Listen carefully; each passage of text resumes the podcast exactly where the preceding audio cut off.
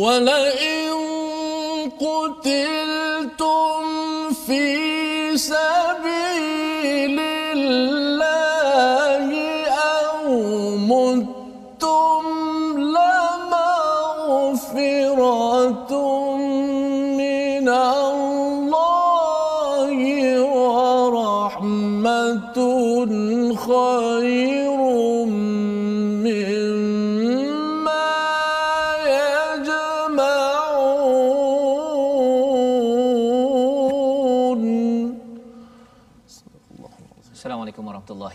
wabarakatuh. Alhamdulillah wassalatu wassalamu ala Rasulillah wa ala alihi wa man wala syada la ilaha illallah syada Muhammadan abduhu wa rasuluh.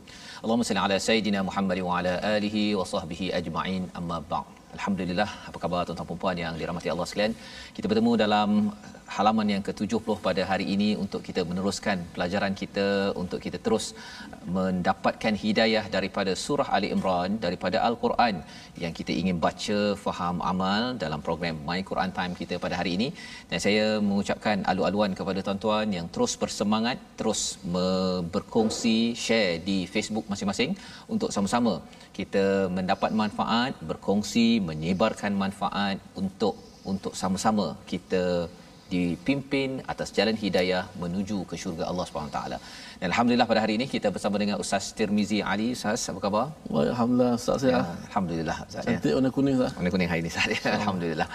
Uh, kita berada pada halaman yang ke-70 untuk kita lebih memahami tentang bagaimana ya perjuangan nabi pada zaman dahulu ya dan juga ini adalah motivasi untuk kita juga pada tahun ini bagaimana memahami tentang cabaran ya bagaimana kita ingin kuatkan semangat kita jadi ustaz kita mulakan dahulu dengan ummul quran al-fatihah kita insyaallah أعوذ بالله من الشيطان الرجيم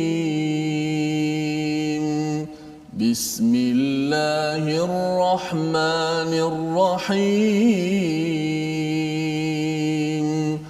الحمد لله رب العالمين. الرحمن الرحيم.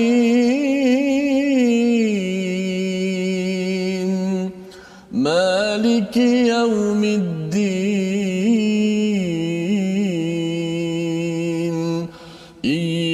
إياك نعبد وإياك نستعين.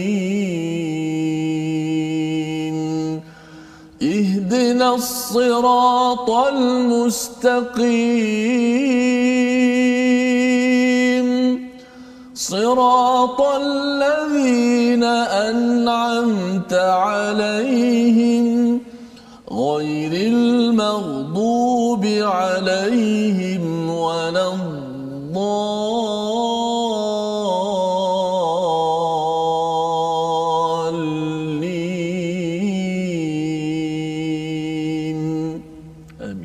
Amin ya rabbal alamin. Alhamdulillah. Itu adalah bacaan Ummul Quran daripada Al-Fatihah sebentar tadi untuk mengingatkan kepada kita salah satu perkataan yang kita ulang ustaz ya. Ar-Rahman Ar-Rahim dan di dalam duduk antara dua sujud itu juga kita membaca uh, al, apa Allahumma firli ataupun Rabbi firli. Rabbi firli. Oh tersilap ustaz ya. Okay. Biasa dia kalau kat luar luar solat ni, yeah. kadang-kadang saya mengajar macam tu juga. Eh, tak terlupa pula. Terlupa. Dalam solat dia automatik ya. Automatik masya-Allah.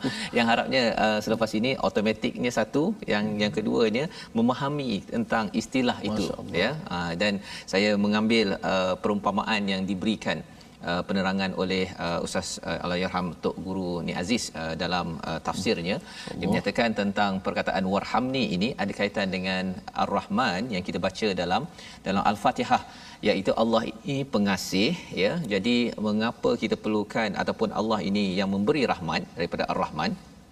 Uh, kita nakkan Allah kesian kepada kita Ya, mudah ceritanya, mudah perkataannya Allah kesian kat kita. Uh, nak kesian apa? Ya, kita mungkinlah tak beri senarai kepada Allah Subhanahu Wa Taala, tetapi Allah yang amat penyayang tahu apa yang penting untuk kita. Jadi mungkin pada hari ini kalau katakan kita berdoa pada Allah, ya, kalau nampak mustahak berilah ya Allah. Ha, ya, kalau katakan nampak seperti kalau katakan uh, aku ini mustahak ada anak yang soleh tolong kesianlah kepada kepada saya kepada tuan-tuan kita semua kita minta rahmat daripada Allah Subhanahu Wa Taala. Itu yang kita baca dalam uh, antara dua sujud tadi. Warhamni itu ya Allah kesianlah ke aku. Kalau katakan hari ini mungkinlah katakan uh, ada ahli keluarga yang sakit, tolong ya Allah kesianlah bagi kesihatan balik. Kalau katakan bercakap tentang ibu ayah mungkin ada uh, ahli keluarga yang tak sembahyang, yang tak nak sembahyang, jadi tolong kesian ya Allah bukakan pintu hati ahli keluarga saya ataupun kawan saya kerana apa? Kerana kita perlukan kasihan ataupun kasih sayang daripada Allah itu mana yang kita perlu pasal Allah lebih mengetahui. Dan satu perkara bercakap tentang uh, kasih sayang ini kasih sayang ini maksudnya mengikut kepada keperluan maksudnya. Mm-hmm. Jadi maksudnya kalau katakan kita ceramah maksudnya kita jumpa orang lapar Uh, kemudian kita ceramah. Dia kata, jomlah kita dengar My Quran Time. Orang ni lapar ni, pukul 12 tengah hari, dia lapar. Ya. Rasa-rasanya dia nak dengar My Quran Time ke, dia nak nasi Ustaz? Masya Kalau, kalau, kalau dah lapar. Kalau dah lapar, lapar betul ni. kan? Tapi kata, My Quran Time, sejam. Ha, kalau Ustaz lah, ada jumpa hmm. orang gitu, rasa-rasanya orang tu akan jawab apa Ustaz? Masya Allah. Mesti nak makan makan nasi ya jadi sebenarnya bila bercakap tentang kita kalau ceramah pun ceramah dan nasi kalau lapar memang nak nasi Allah Subhanahu Taala ya sebenarnya memahami kita perlukan apa pada setiap setiap masa. Itu sebabnya kita selalu menyatakan warhamni ya Allah kesianlah kat aku mana yang penting tolong bagiku ya Allah dan itulah kandungan bismillahirrahmanirrahim permulaan bagi perbincangan kita pada pada hari ini. Jadi kita ingin berbincang halaman yang ke-70 Allah kesian kat kita bagi panduan kepada kita apakah kandungan sinopsisnya Mari sama-sama kita perhatikan. Pada ayat 154 analisis tambahan mengenai kekalahan umat Islam dalam perang Uhud selepas tentera Islam dilanda apa istilahnya ghammam bi ghammin ya iaitu kekalahan duka cita atas duka cita. Mereka rasa stres ya pelbagai rasa selepas kekalahan uh, pada perang Uhud itu. Tetapi Allah menyatakan satu anugerah ya satu anugerah kepada tentera Uhud. uh, yang mengikut nabi dan juga mereka yang uh, tidak mengikut kepada Nabi Muhammad sallallahu alaihi wasallam. Dan pada ayat 156 hingga 157 peringatan bagi kaum mukminin agar berwaspada terhadap kaum munafik. Ya kaum munafik yang membawang ustaz ya. Ha, dia dia memang spesifik Allah cakap apakah perkataan-perkataan membawang mereka itu mengumpat ataupun yang mendorong ya untuk jauh daripada jihad yang dekat dengan jihad kesan kalau jihad ni jadi apa kalau terlibat dengan perang ni jadi apa yang itu perkataan yang perlu kita beri perhatian dan jom kita sama-sama melihat untuk kita dapat amalkan juga pada pada tahun ini pada tahun-tahun yang akan datang. Jadi kita akan membaca daripada ayat 154 hingga ayat 155 Ustaz. Insya-Allah. Okay. Baik, terima kasih kepada Ustaz Fazrul uh, sedang penonton yang saya rahmati sekalian dan saya kasihi sekalian alhamdulillah kita terus uh, bersama dengan My Quran Time baca faham amal kita nak mendengar lagi apakah pengajaran-pengajaran iktibar yang sangat penting untuk sama-sama kita ambil walaupun ni cerita perang yeah. tapi sebenarnya macam Ustaz Ustaz sebutlah dia banyak uh, meliputi dalam kehidupan dunia. Perjuangan, perjuangan itu juga peperangan. Ya, perjuangan dalam rumah tangga kita juga satu perjuangan sebenarnya supaya kita kita elak perkara-perkara yang tak baik semalam tentang apa rahsia kekalahan. Hmm. Elakkan semua itu tersebut. Dan ayat kita akan baca ni 154 ada dua kelompok. Saya tak tahu. Safah katakan satu taifah atau dua kelompok yang berperang macam mana yang diberikan oleh Allah Subhanahu Wa Taala. Baik, sama-sama kita baca terlebih dahulu kita ambil barakah daripada al-Quran Allah Taala menurunkan rahmat kepada kita insyaallah kita dapat memahami al-Quran amin amin أعوذ بالله من الشيطان الرجيم بسم الله الرحمن الرحيم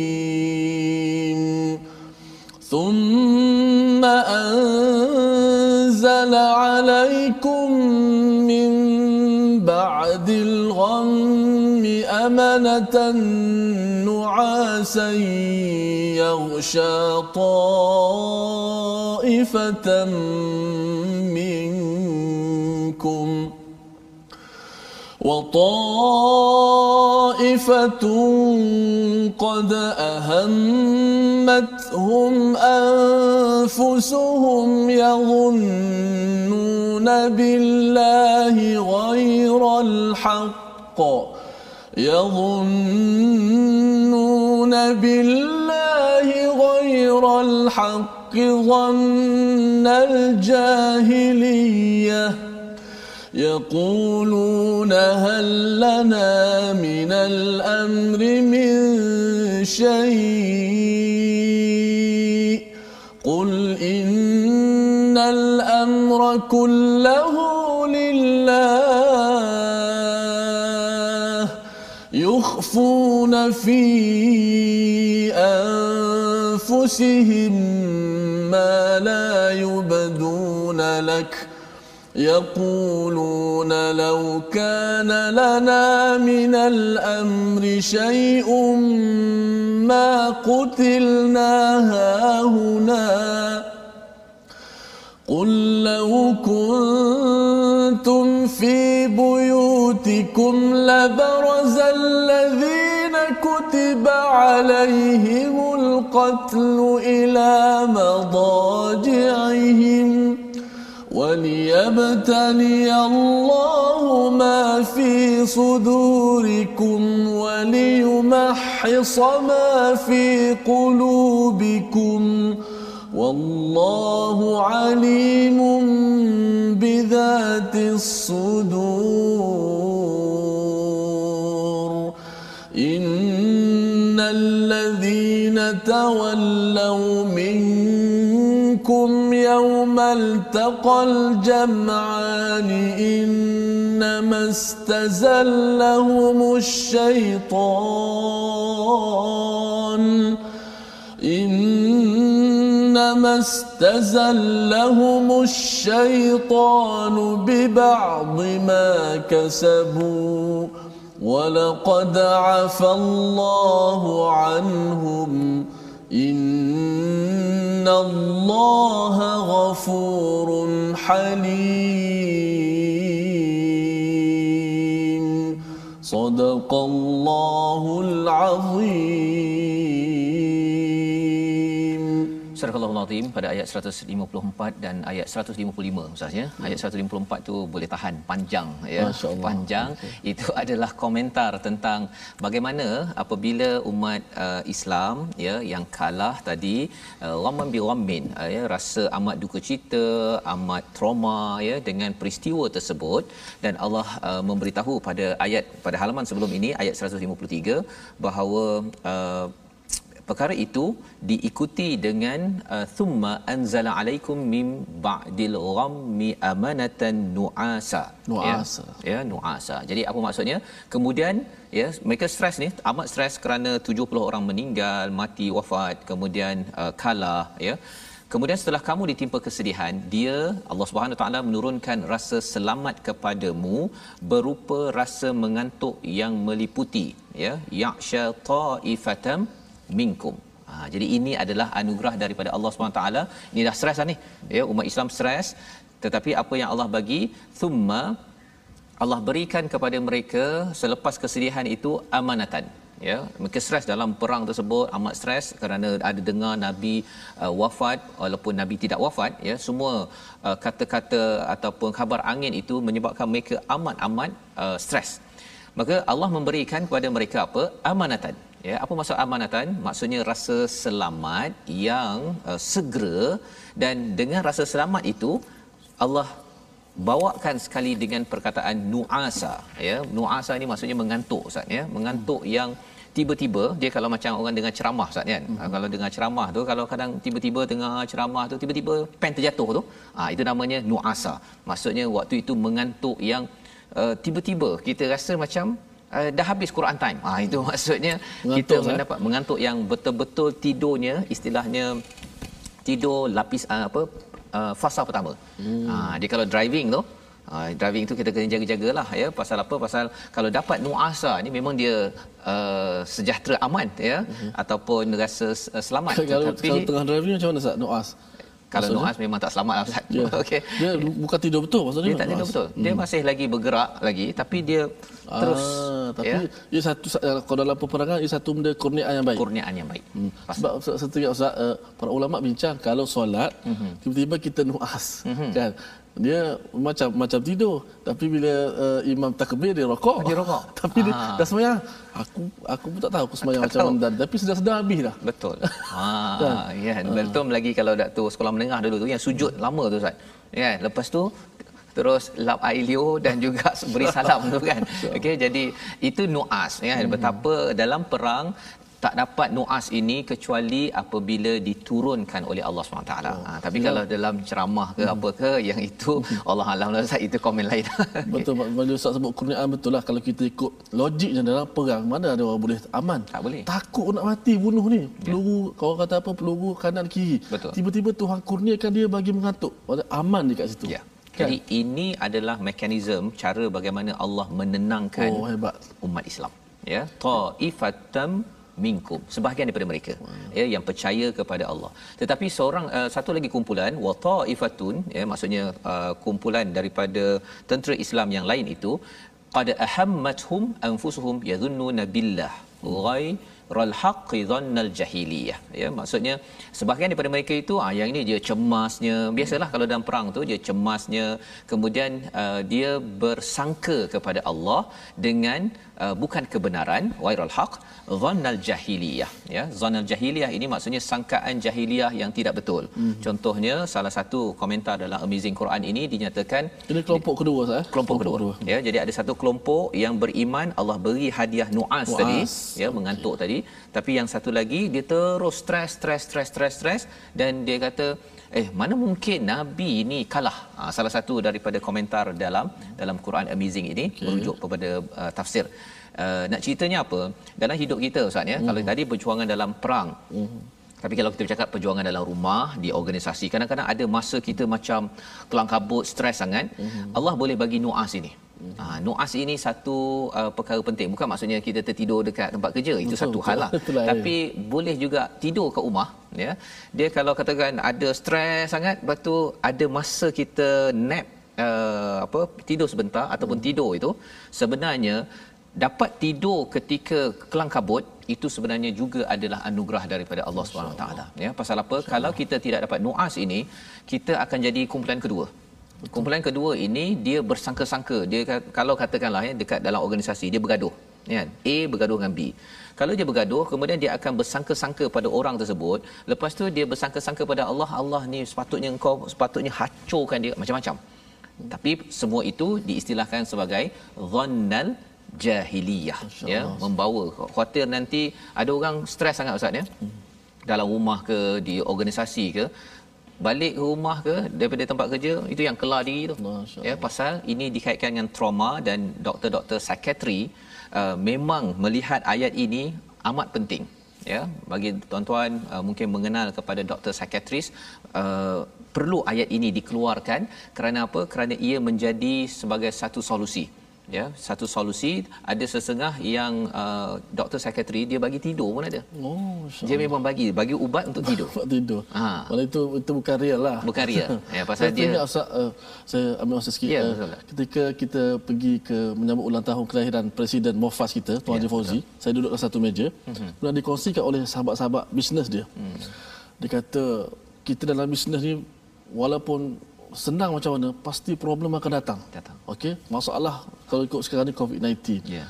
Dikongsikan kepada saya uh, tapi Tuan Haji Fauzi dia kata macam mana masalah datang pun dia tetap cool. Kita tak apa, kita doa, doa dulu. Hmm. Kita doa dulu. Ya. Ni kadang-kadang uh, setengah-setengah orang bila dapat satu masalah, dia kelang kabut Ustaz.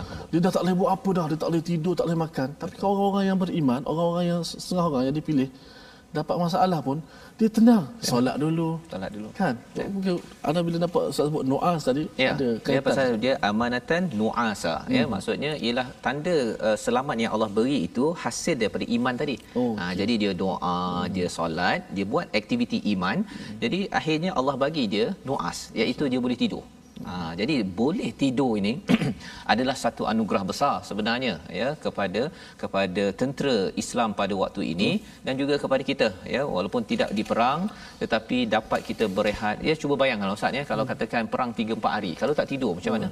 Mana? Kita kalau katakan satu hari tak tidur pun hmm. dia dah boleh berpusing-pusing kan. Kita dah mula ada halusinasi lah apa sebagainya. Lepas nak tidur tak berani. Tak berani. Takut. Takut kan? ya. Hmm. jadi Allah yang menurunkan perkara Masya perkara Allah. ini. Baik. Jadi yaqulun ya kemudian berkatalah mereka berkata halana minal amri min syai. Ya ya. Ha, ini kumpulan yang satu lagi yang uh, yang yang apa yang bimbang tadi tu dia kata halana minal amri min syai.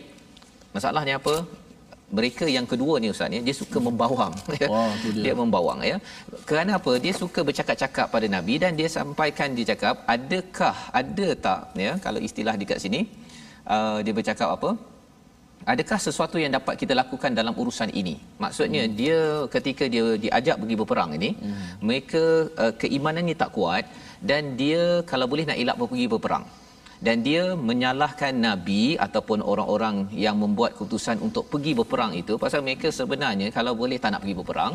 Dan bila dah jadi kalah itu halana minal amri min syai. Kami ni ada peluang tak untuk membuat keputusan untuk uh, beri idea? Ini adalah uh, perkara yang berlaku pada orang yang yang uh, bimbang sebentar tadi. Qul ya katakanlah wahai Muhammad innal amra kullahu lillah. Bahawa sesungguhnya semua urusan itu adalah urusan Allah Subhanahu Wa taala.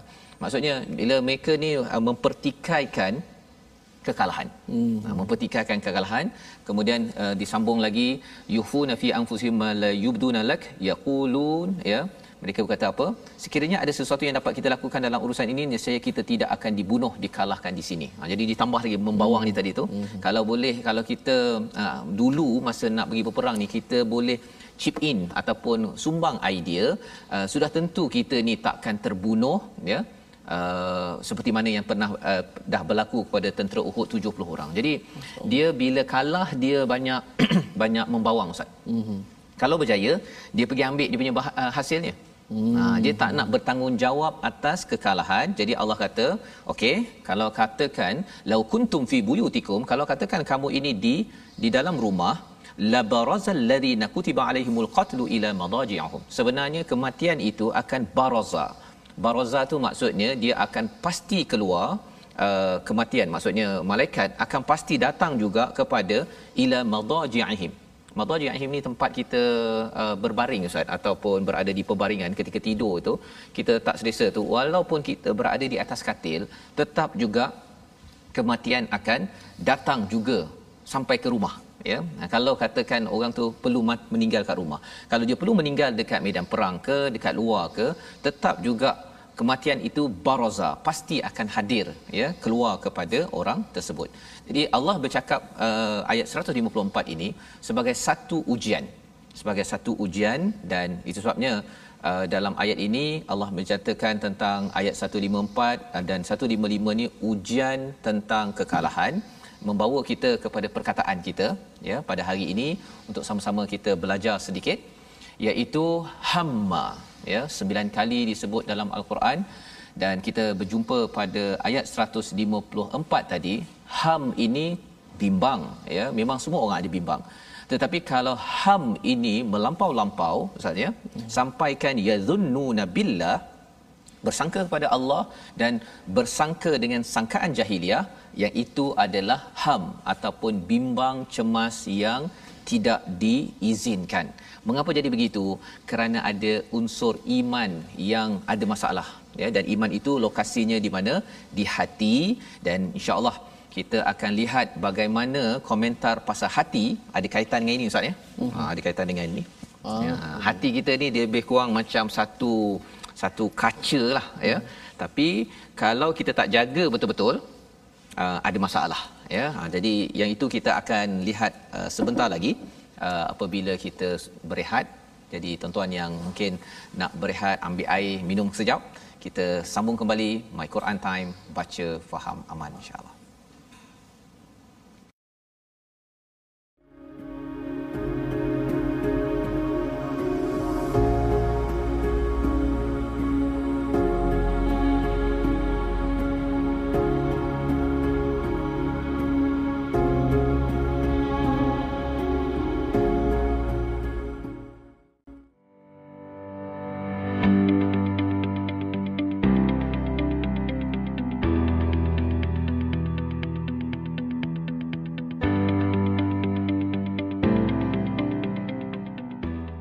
Alhamdulillah, terima kasih kepada penonton-penonton yang uh, masih setia bersama yeah. dengan My Quran Time baca faham amal. Alhamdulillah kita uh, telah mendengar penerangan daripada Al-Fadhil Ustaz Fazrul tadabbur ayat uh, daripada 154 dan 155 bagaimanakah Allah Subhanahu Wa Taala mengurniakan uh, keterangan kepada orang-orang yang beriman.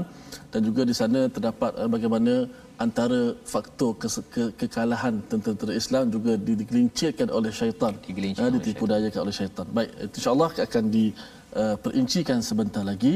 Kita nak ajak semua penonton-penonton dan sahabat-sahabat Al-Quran untuk bertemu dan bergabung bersama-sama di platform rasmi kita ada akaun Facebook Sahabat Al-Quran my hashtag Quran Time dan kita ada my hashtag Quran Time Khususnya YouTube My Hashtag Quran Time Official dan Instagram My Quran Time Official. Baik, eh, sudah penonton sekalian, kita nak uh, seperti biasa, kita nak belajar sedikit satu huruf sahaja uh, untuk uh, apa nama ilmu tajwid pada hari ini berkenaan dengan makhraj huruf uh, masih lagi berkenaan dengan makhraj di bahagian lidah uh, dan juga masih di hujung lidah iaitu hujung lidah diletakkan di bahagian belakang gigi bawah. Hujung lidah diletakkan di bahagian belakang gigi bawah. Ha, kita ada gigi bawah, kemudian di belakang gigi. Ha, bukan depan tu. Ha, mana orang tak nampak lah gigi belakang ni kan. Ha, huruf dia ada tiga, Zai, Sin dan Sad. Hari ini kita ambil satu contoh dulu. Yang kedua, contoh huruf Sin. Semalam kita dah sebut huruf Zai, hari ini huruf Sin uh, ayat pertama yang kita baca pada hari ini kita contohkan thumma anzala alaikum min ba'dil ghammi amanatan nu'asa amanatan nu'asa sa sa sa ha, kalau boleh eh, hujung lidah ini seperti zai juga hujung lidah ini hujung lidah ditekankan di belakang gigi bawah Okey, ah, kita boleh rapatkan kedua gigi kita. Hujung lidah tu tekan. Maka suara akan keluar daripada ada antara dua gigi atas itu gigi atas dan gigi bawah. As. Cuma matikan dia supaya nampak lebih jelas. As. Kalau kita letakkan hujung lidah ke langit, tak boleh. As. Dia tak keluar angin sin yang betul. Ha, so, tempat dia. Sebenarnya kita dah uh, uh, baca sebelum ni mungkin ada kurang tepat huruf sin antaranya ialah kerana kedudukan lidah kita tak betul. Okey antara dua gigi ni kemudian hujung lidah ni tekan belakang. Ini baru makhraj dia sifat belum lagi. Kita ambil makhraj dulu. Uh, tempat kedudukan dia. So keluarlah huruf sa si su sa tengok mulut saya sebelum saya nak melanturkan baris. Saya tak terus walaupun nak bagi depan saya tak terus muncul dulu. Su tak jadi. Saya kena centerkan dulu. Sa. Kalau bagi atas buka. Kalau bagi bawah ketuk bawah. Si. Baru turun. Baris tu kemudian huruf tu makhraj letak dulu. Kemudian su. Sebab bila kita kita dah sebut su hujung lidah dah lepas daripada makhraj. Tak ada dah Ya, ya. Mana ketika mula-mula tu penting. Ha, ada orang bila bila nampak bagi depan je, ah, tu muncul mulut. Tapi makhraj tak letak lagi. Ha, jadi bagi makhraj tu penting.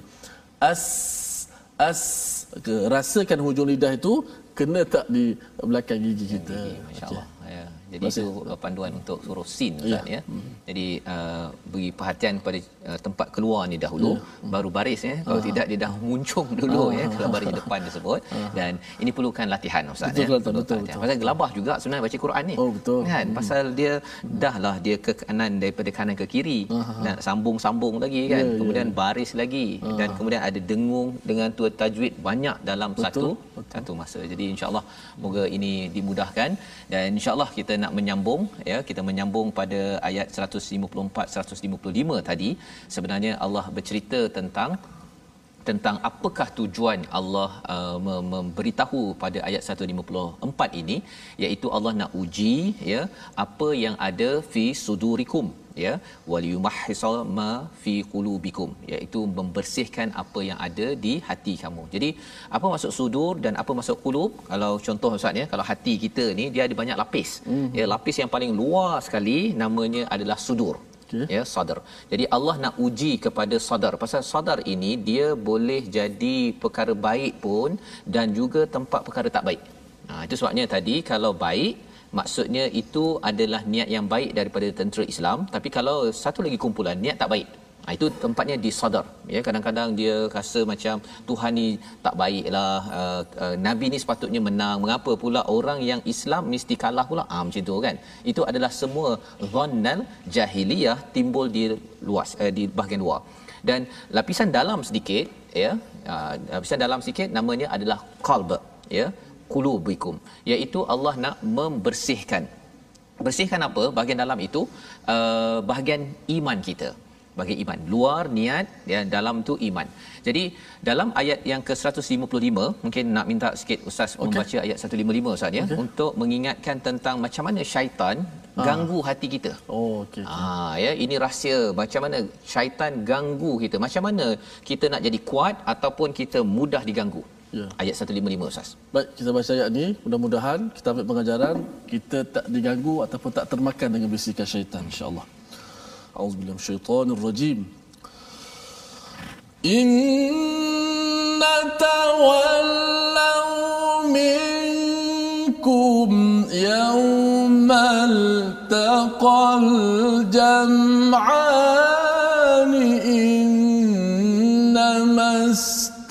استزلهم الشيطان.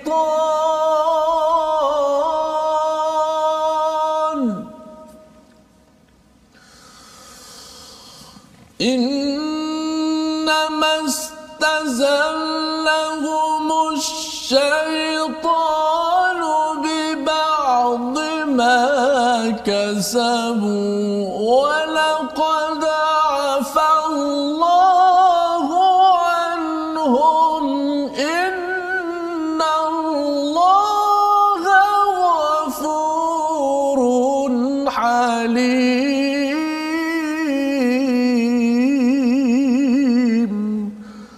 Sadaqallahul Azim.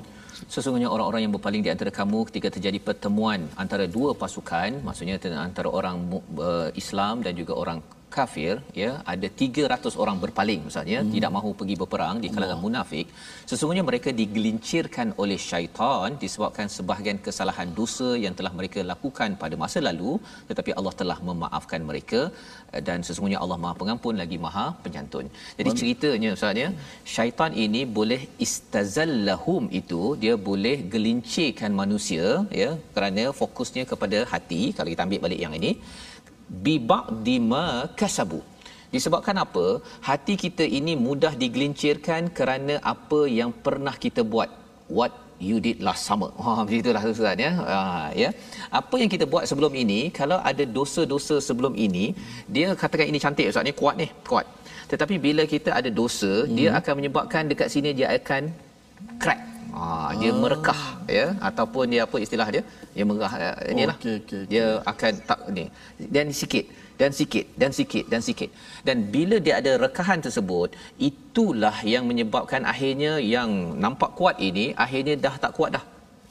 Dan akhirnya mudah untuk syaitan pasal lapisan pertama ini bila dia sudah buat dosa dia merekah-merekah ada titik hitam itu maka syaitan akan mudah untuk beri lagi idea untuk digelincirkan daripada perjuangan daripada kebaikan. Dan itu sebabnya mengapa kalau katakan ya kalau katakan seseorang itu sudah buat dosa musibah paling besar selepas buat dosa bukan dia fail business. Ustaz ada orang kata kalau saya buat dosa bisnes uh, gagal keluarga saya habis. Bukan itu. Musibah paling besar selepas buat dosa ialah minat untuk buat dosa yang seterusnya. Ha ya. hmm. ya musibah selepas buat dosa apa? Kita makin liat untuk membuat kebaikan dan itu yang menyebabkan istazallahum syaitan. Hmm. Berjaya syaitan untuk gelincirkan akhirnya mereka ini patah balik. Patah balik 300 orang tersebut daripada 1000 tentera Islam 300 patah balik kerana apa? Kerana what you did last summer. Ha ya, apa yang telah dibuat sebelum ini, dosa-dosa itu dia memberi kesan kepada hati yang lemah tersebut. Ha, dan macam mana nak handle perkara ini, nak uh, selesaikan isu ini, kena kuatkan balik dengan uh, hasanat. Hmm. Tuan-tuan yang berada di rumah baca Quran, banyak berzikir, solat kena buat balik semula, kena banyak menderma. Semua perkara itu ah, dia akan tutup balik, kuatkan balik hati. Bila syaitan cuba gelincirkan, no way man. Hmm. Ah ya tak berjaya, no way. Ya. Dan Allah beritahu ini Allah membongkar 300 orang yang patah balik yang uh, kata alangkah baiknya kami ini tidak tidak tidak ber apa berjuang Allah kata Allah maafkan innallaha ghafurun halim Allah ini maha pengampun. Ha, ghafur itu maksudnya Allah melindungi dosa-dosa mereka dan Allah ini amat penyantun. Allah faham bahawa sebenarnya kamu lemah, kamu pernah buat kesilapan yang lepas. Jadi pastikan kamu bersabar dan jangan membawang lagi ya. Pasal apa? Pasal ayat seterusnya, ayat 156 157. Allah mengingatkan orang beriman jangan terlibat dengan aktiviti membawang selepas kalah ini. Apa isinya?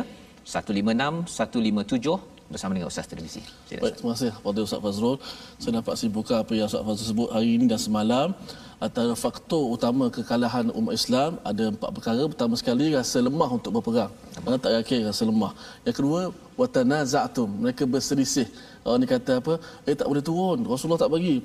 Masih duduk, pasti tetap dekat medan peperangan. Betul. Yang ni kata boleh ambil harta perang pasal perang. Berselisih. Kemudian yang ketiga tak ikut arahan Nabi. Asaid. Dan yang keempat menjadi kesimpulan kepada uh, apa namanya kegelinciran itu ditipu dayakan oleh syaitan. Yang mana sebenarnya ayat ini menjadi pengajaran besar kepada kita semua. Kita juga berjuang untuk membina, mendidik anak-anak kita menjadi seorang modern insan yang baik. Berjuang bawa anak isteri kita ke syurga uh, supaya kita tak termakan dengan tipu daya syaitan. Baik, kita baca ayat seterusnya. Uh, cukup pantas berbincang Ustaz. Ya, betul. Saya rasa macam tak cukup lagi nak dengar. Dia punya apa ni intipati daripada ayat. Oh, satu muka surat dia rasa panjang Ustaz. Panjang. Ni rasanya kena separuh ya kalau Ustaz Fazul terdabur kena separuh aja. Kita sambung pada episod satu, satu ayat Ustaz. Baik. Okey. Okay, sama-sama kita baca mudah-mudahan Allah, Allah Subhanahu Wa Taala berikan rahmat kepada kita. أعوذ بالله من الشيطان الرجيم يا أيها الذين آمنوا لا تكونوا كالذين كفروا لا تكونوا كالذين كفروا وقالوا لإخوانهم إذا ضربوا في الأرض أو كانوا غزا أو كانوا غزا لو كانوا عندنا ما ماتوا وما قتلوا ليجعل الله ذلك حسرة في قلوبهم والله يحيي ويميت والله يحيي ويميت والله بما تعملون بصير ولئن قتلتم في سبيل الله أو متم لمغفرة من الله لمغفرة من الله ورحمة خير مما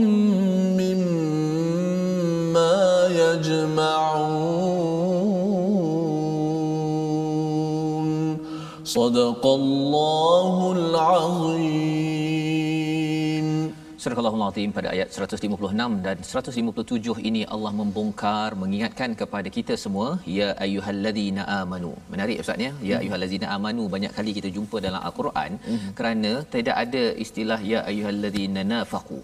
Ha kan. Kalaulah ada ayat itu rasanya ramai orang yang guna ayat itu rasa macam membawang dia wahai orang munafik. Ha kan. Tetapi Allah yang amat penyayang yang kita cakap tadi warham ni ya Allah kesianlah Allah bagi kita pun panggil dengan yang positif. Panggil yang positif. Dia ada ya ayyuhallazina kafaru ataupun qul ya ayyuhal kafirun hmm. yang itu memang confirm kafir. Tetapi di kalangan umat Islam Allah terus panggil walaupun munafik yang tak berapa committed yang suka mempermain-mainkan iman tetap Allah panggil wahai orang-orang yang yang beriman Kerana apa?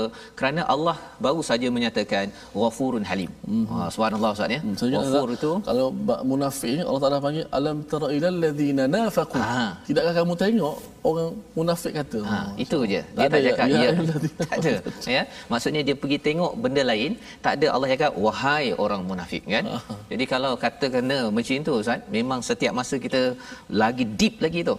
Tapi apa yang perlu kita respon? Bila ya ayyuhallazina amanu kita kena ingat bahawa betulkah saya beriman betul-betul pada hari ini? Hmm. Maka apa Allah ingatkan?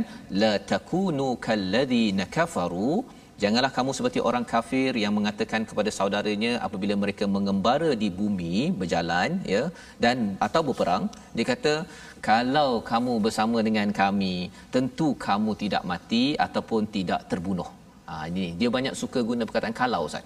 Ah. Kalau kita ingat dalam hadis, kalau ni benda yang dah lepas, ini adalah teknik syaitan. Hmm. Kalaulah saya tak pergi, kalaulah saya kan, kalau-kalau ni dia menyebabkan kita keimanan pada qada itu rendah dan ia menjemput kepada kalau di dalam ayat ini Allah menyatakan ya indana ma matu liyaj'alallahu dzalika hasratan fi qulubihim dia menyebabkan uh, mereka rasa menyesal bila banyak kalau-kalau itu sebabnya bagi tuan-tuan puan-puan adik-adik yang mendengar uh, pada hari ini ya mengikuti my Quran time elakkan banyak kalau-kalau benda yang dah lepas. Hmm. dah lepas tu selesai ya kalau nak baiki ke depan. Ya tak payah cakap pula kalaulah saya dulu belajar engineering belajar bahasa Arab belajar tahfiz saya mesti jadi tak payah. Itu semua sudah berlaku dan semua itu adalah qadar Allah. Telah ditetapkan oleh Allah yang penting ialah kita buat yang terbaik menuju ke syurga. Kerana boleh je masuk syurga dari kalangan orang rasul ya daripada kalangan rasul. Orang biasa-biasa pun boleh masuk ustaz ya. Kalau kita tengok di dalam surah Ali Imran ini nabi insya-Allah masuk syurga. Orang biasa-biasa pun masuk syurga. Syaratnya masing-masing melaksanakan tugas iman ya hmm. tugas iman. Jadi di situ Allah menyatakan wallahu yuhyi wa yumit Allah lah yang menghidupkan yang mematikan hakikatnya ya tak payah kalau-kalau buat macam mana pun kalau Allah dah tentukan meninggal juga hmm. ya yang penting ketika meninggal itu lebih berbaloi untuk memperjuangkan kebenaran berbanding dengan sambil membawang meninggal Ustaz. Allah. Oh, subhanallah kan kalau katakan ada orang yang sambil apa uh, dia pergi kerja accident meninggal. Hmm. Pasal nak mencari nafkah. Subhanallah itu adalah fi sabilillah. Hmm. Tapi kalau katakan dia balik awal Ustaz dia patutnya keluar pukul 5 kan hmm. uh, office. Pukul 4 balik hmm. accident. Ha macam tu macam mana ustaz? Cari nafkah tapi waktu tuang. Kita kita doakan agar kita tidak jadi orang begitu. Wallahu bima ta'maluna basir. Allah lihat. Allah perhatikan.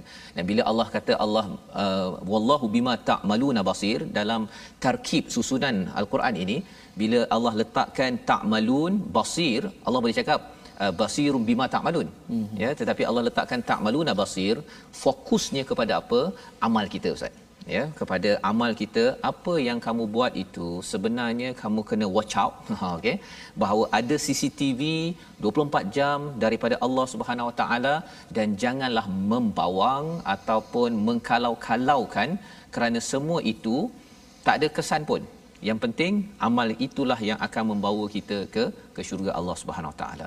Dan di akhir itu ayat 157 Allah mengingatkan dan sesungguhnya sekiranya kamu gugur di jalan Allah atau mati sesungguhnya pastilah keampunan Allah dan rahmatnya lebih baik bagimu daripada harta rampasan yang mereka kumpulkan. Ya, jadi ini Allah mengingatkan uh, terbunuh di jalan Allah ataupun meninggal ya meninggal tak semestinya pada perang meninggal hmm. ya meninggal ketika bekerja ketika duduk di rumah terjatuh apa sebagainya. Kalau atas dasar iman sekali lagi pasal iman Allah beritahu keampunan dan juga rahmah. Ha, dua perkara ustaz ya. Keampunan dan juga rahmah. Itu lebih baik daripada dapat harta tiga apa rumah tiga tingkat dapat harta ghanimah apa sebagainya keampunan ini lebih lebih bermanfaat. Ha, pasal bercakap tentang keampunan ini kita mungkin dah bincang sebelum ni ustaz ya. Mm-hmm. Daripada perkataan miqfar. Miqfar ini topeng yang kita pakai di waktu perang ya. Maksudnya kalau saya pakai topeng, tuan-tuan di rumah tak kenal saya siapa. Hmm. Ya, pasal tak nampak dan yang keduanya tuan-tuan kalau ada orang musuh nak membunuh tak boleh bunuh. Jadi bila Allah memberi keampunan sebenarnya apa? Menyebabkan saya bila tengok Ustaz Tirmizi dan Ustaz Tirmizi pun melihat pada saya kita tak nampak yang original Ustaz. Nah, kita nampak ustaz yang ada topeng hmm. yang dipakaikan oleh Allah. Kesannya apa? Kesannya bila ustaz tengok pada saya, oh ustaz rasa nampak, weh, tadabbur ni kan contohnya. Hmm. Tapi kalau topeng itu dibuka, Allah tak ampunkan, kesannya ustaz Allah. mungkin orang tak nak dengar saya kot ustaz. Kan? Betul, betul. I know what you did last 2 years, 3 years, 4 years. Betul. Semua tersenarai dekat Facebook ke, dekat online ke nauzubillah min zalik ya yang harapnya dengan kita berjuang bersungguh-sungguh jangan membawang ataupun rasakan kalaulah saya tak buat itu tak buat ini jangan. Kalau kita buat bersungguh-sungguh apa yang berlaku berlaku. Kita akan dapat keampunan Allah. Allah lindungi kesilapan kita dan mendapat rahmah. Dan ini adalah peluang untuk sama-sama kita mendekatkan diri pada Allah Subhanahu taala. Membawa kita kepada tiga resolusi kita pada hari ini pada halaman yang ke-70. Mari sama-sama kita perhatikan. Iaitu pada ayat 154 ya.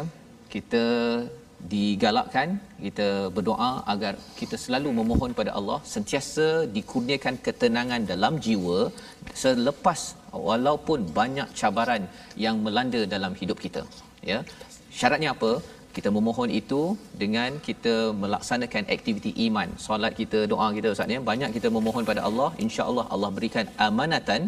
Dan kalau perlu nuasan kita dapat tidur.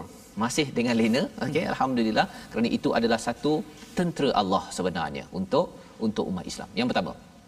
Yang kedua elakkan dosa. Kerana ia memudahkan syaitan menggelincirkan kejayaan perjuangan kita. Ya dosa menyebabkan um, apa kaca tadi ustaz ya. Mudah untuk di di crack ada dia punya uh, merekahnya itu dan akhirnya uh, mudah untuk syaitan masuk lagi dan masuk lagi sehingga kan kita terkejut. Kita boleh menjadi orang yang amat liat membaca al-Quran tetapi kalau kita jaga kita istighfar cepat-cepat insya-Allah hati kita lebih kuat.